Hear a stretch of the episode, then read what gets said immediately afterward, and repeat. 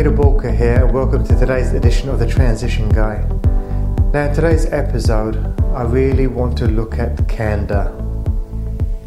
See, this seems to be a topic that so many people struggle with. Now, in the last couple of weeks, I've had a number of clients come to me with communication challenges in their business. And ultimately, what's happened is either themselves or members of their team have ended up sort of, let's say, exploding, where things have just built up, built up, built up, built up, built up, and all of a sudden they've just communicated out of pure frustration and anger and it's like there's been a nuclear bomb that's gone off. Now, I'm sure a lot of you can relate to that, where I can definitely relate to that, where there's been times in my life where I've just let things build up, build up, build up, build up, build up, and all of a sudden someone's done something, and I have just absolutely gone mad. And that poor little person's looking at me thinking, okay, what's gone on with Peter? Has he kind of just lost the screw? Has he sort of gone mad? And perhaps all those things have happened, but they don't have a clue why I'm so angry. And the reality is, if I think back to it, the, real, the reason I was so angry is perhaps because I wasn't so honest with the person in the first place. So you can imagine, person's working for you. Perhaps they've not done quite what you've wanted. You've asked them to do it. They haven't quite done it but you haven't given them the feedback. Or more importantly, you haven't given them the feed forward. You haven't told them what hasn't worked and what they need to put it right. So you've totally ignored it, hoping really that it will resolve itself. Then something else happens, and you do the same again, something else happens, until eventually you've just had enough, and boom, the volcano erupts. Now, I've been there, I'm sure you've been there. I'm sure that members of your team have been there. But the reality is, when we communicate through frustration and anger, it really doesn't get the result we truly desire. Yeah, you know what? We re- pressure release, we probably feel a little bit better for it, but really, what changes?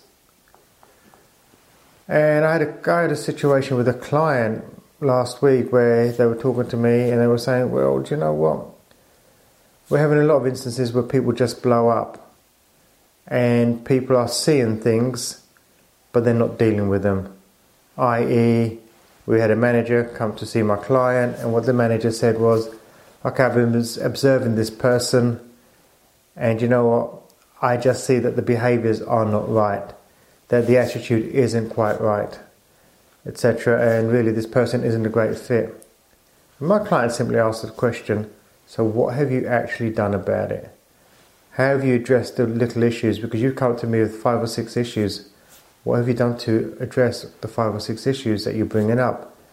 And actually, the, the manager said nothing. Which was to me really interesting because he's not the only person, or she wouldn't be the only person that feels this way. When asked, well, why not? Well, I didn't really want to A, hurt their feelings, and B, I didn't want to get into a situation of confrontation. And that's the thing, when a lot of people talk about actually speaking to people and being honest, they fear that confrontation. Well, really, if it's done in a safe way, there shouldn't be no confrontation. That's why I love what Marshall Goldsmith says. He says feedback is dead, feed forward is key. Because actually, with feed forward, you're letting them know what they need to do in the future to be able to rectify the challenge that we have. Now, you've got the problem that, hey, there's going to be a lot of people in your team that are going to sort of take on board the feed forward because they don't come to work to screw up. They really genuinely want to do a great job for you. Is they need that guidance, they need that honesty, so that they can improve, and they'll take that feed forward, welcome it, and action it.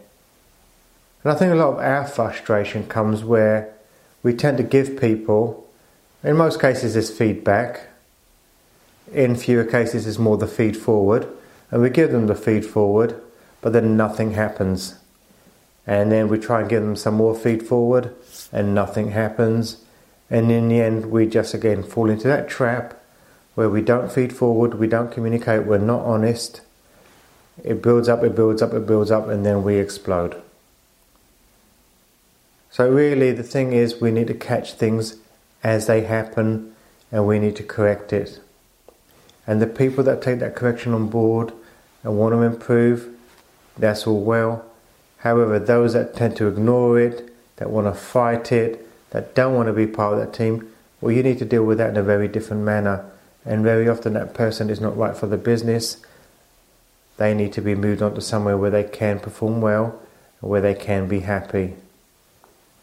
Now, a lot of clients out there will go through moments where they have this frustration, etc. I'm sure you can relate to it. Now, if you've got challenges with being sort of frustrated in your business, whether your management team are frustrated, whether a lot of people communicate out of anger and frustration, and you don't quite know what to do with it, or you do quite know what to do with it, but you're not quite sure what the first step needs to be, head over to Bulka.com and get in contact, and let's look at how we can take the frustration out of your communication. And remember, failing to learn is learning to fail.